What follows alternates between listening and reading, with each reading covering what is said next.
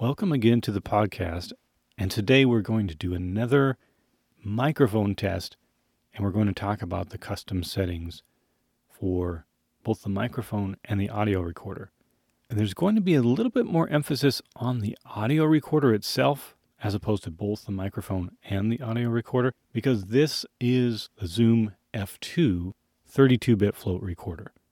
Now let me tell you all the all the uh, stuff we've got here just before I get going.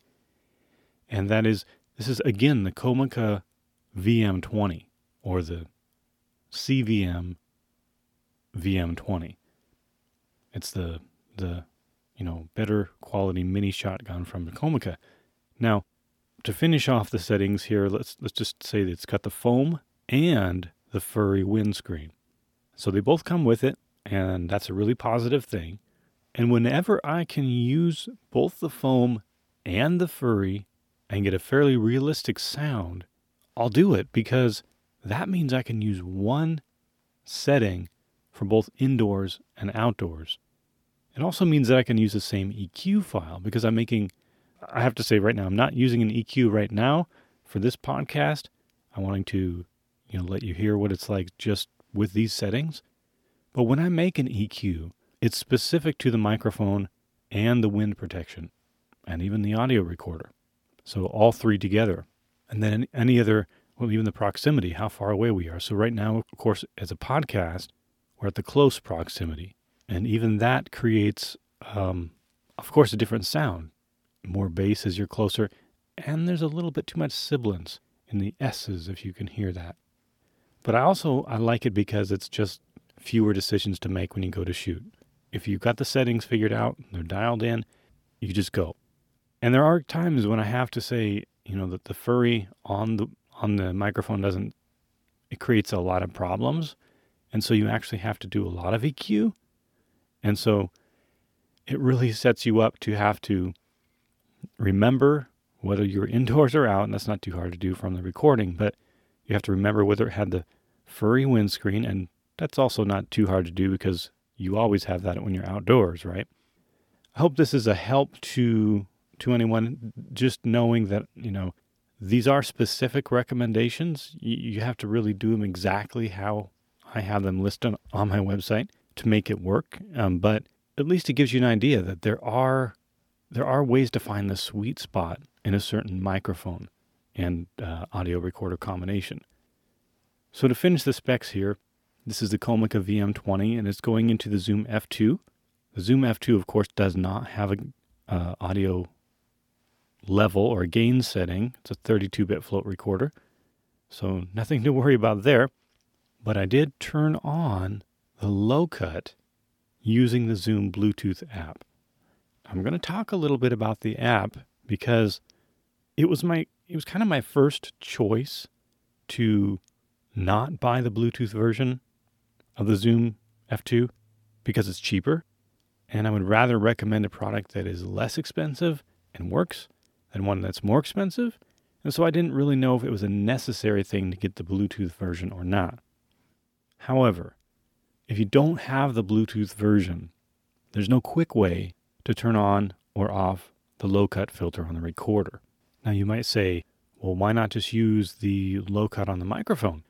And I'm going to talk about that for a second. I'm actually using both. Now, this was not expected. I, I've had this microphone um, not sound very good with the low cut filter built into the microphone. There's two settings. There's a 75 and a 150 hertz, and I think it was the Zoom H1 or H1N. One of those two. It didn't sound very good using the low cut on. I think it was the F1, and I preferred the sound of that compared to the mic low cut on this mic. However, in this situation, and, and there's still a little bit too much low end here, there's too much bass. But before I had both the low cut on the Zoom F2 app enabled and the low cut on the microphone, there was just way too much bass. I mean, it didn't sound, it just, it wasn't passable without EQ. So, and I, like I said, I'm going to do an EQ for this later, but I wanted you to hear how it sounds, you know, straight off the recorder with a little bit of um, you know levels adjustment in post production, of course, because that's kind of the way the Zoom F2 works. Now, when you record to the Zoom F2, and if you haven't used a 32 bit float for, uh, recorder before, it's really fun. It's this totally different experience that you, you know, in the past when you're recording with a non 32 bit float, it's like if it's too low and you try to bring the level up, you're bringing up everything, including a whole lot of um, like what they call a noise floor. You're bringing up all of this stuff that is just, it's like exposing the preamp of the recorder eh, that is just not capable of doing that. It's hard to explain, but it's it's easier to understand on the top end. Like if you get too loud, and I'm not going to do it here. I, I guess I guess I could, but I don't want to give an abrupt you know change here. But if but if I if I were to demonstrate getting really loud, and then I were to pull that down in post production, which I probably will here to even it out, but it's also a 32-bit float advantage because um, and visually this is a lot easier to explain with the with the top end. So on a non 32 bit float recorder, when you are too loud, it gets to a point where it just goes up and your you know your waveform just goes flat.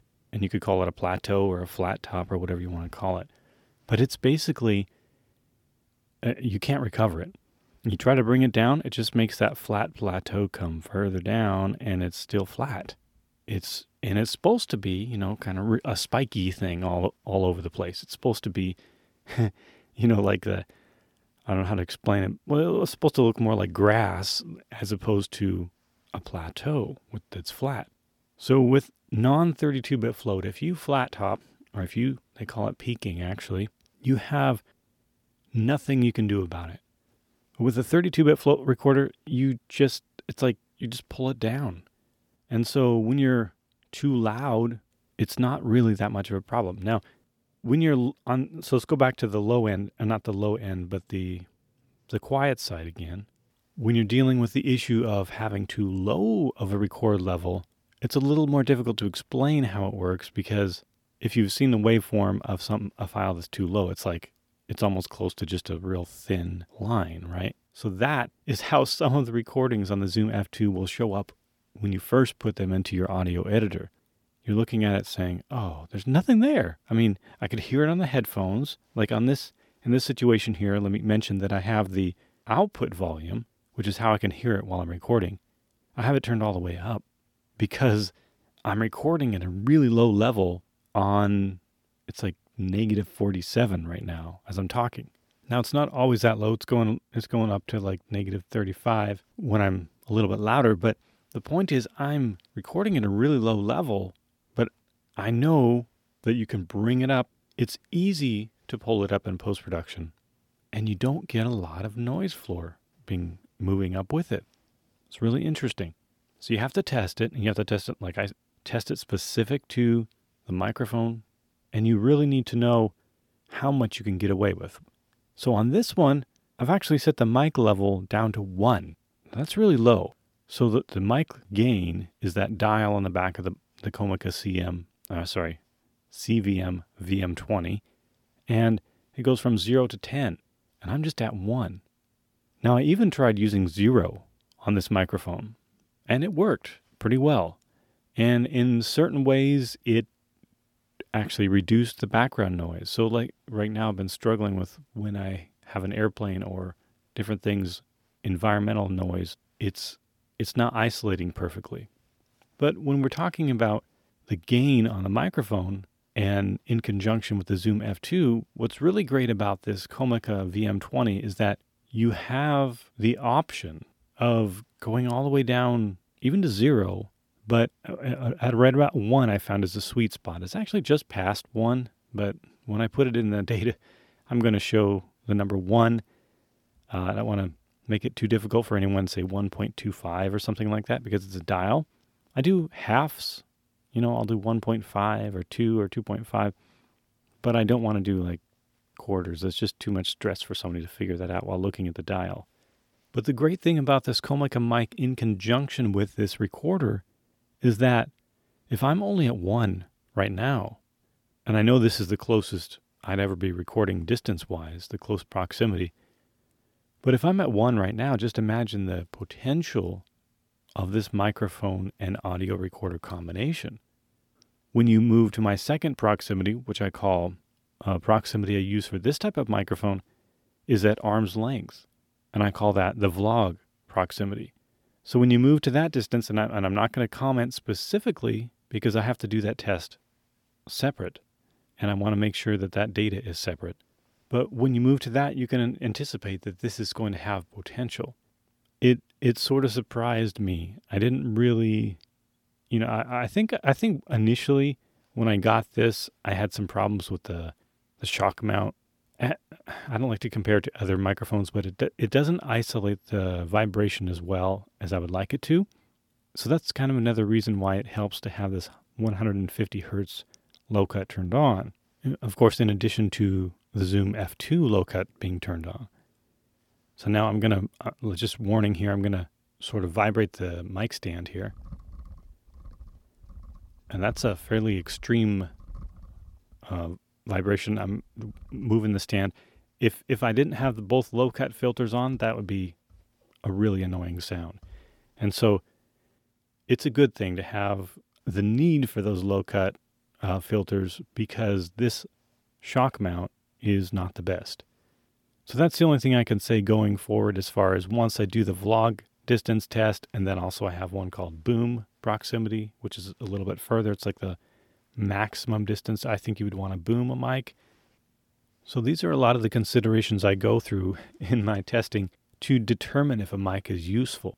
And of course, this is a podcast, so I'm just starting out by recording at this podcast distance. So let's round this off here and just make sure I went through all the settings. So let's just do it one more time. So this is the Comica VM20 or CVM VM20. The mic gain, that is the gain on the back of the microphone, the dial, is at 1. And then the low cut on the microphone is also on, and that's set to 150 hertz. Now going down to, so now we're going to go out to the Zoom F2 so you take the cable that's included, the 3.5 coiled cable that came with the Comica, not the one for the cell phone. Remember to pick the right one and plug that into the Zoom F2.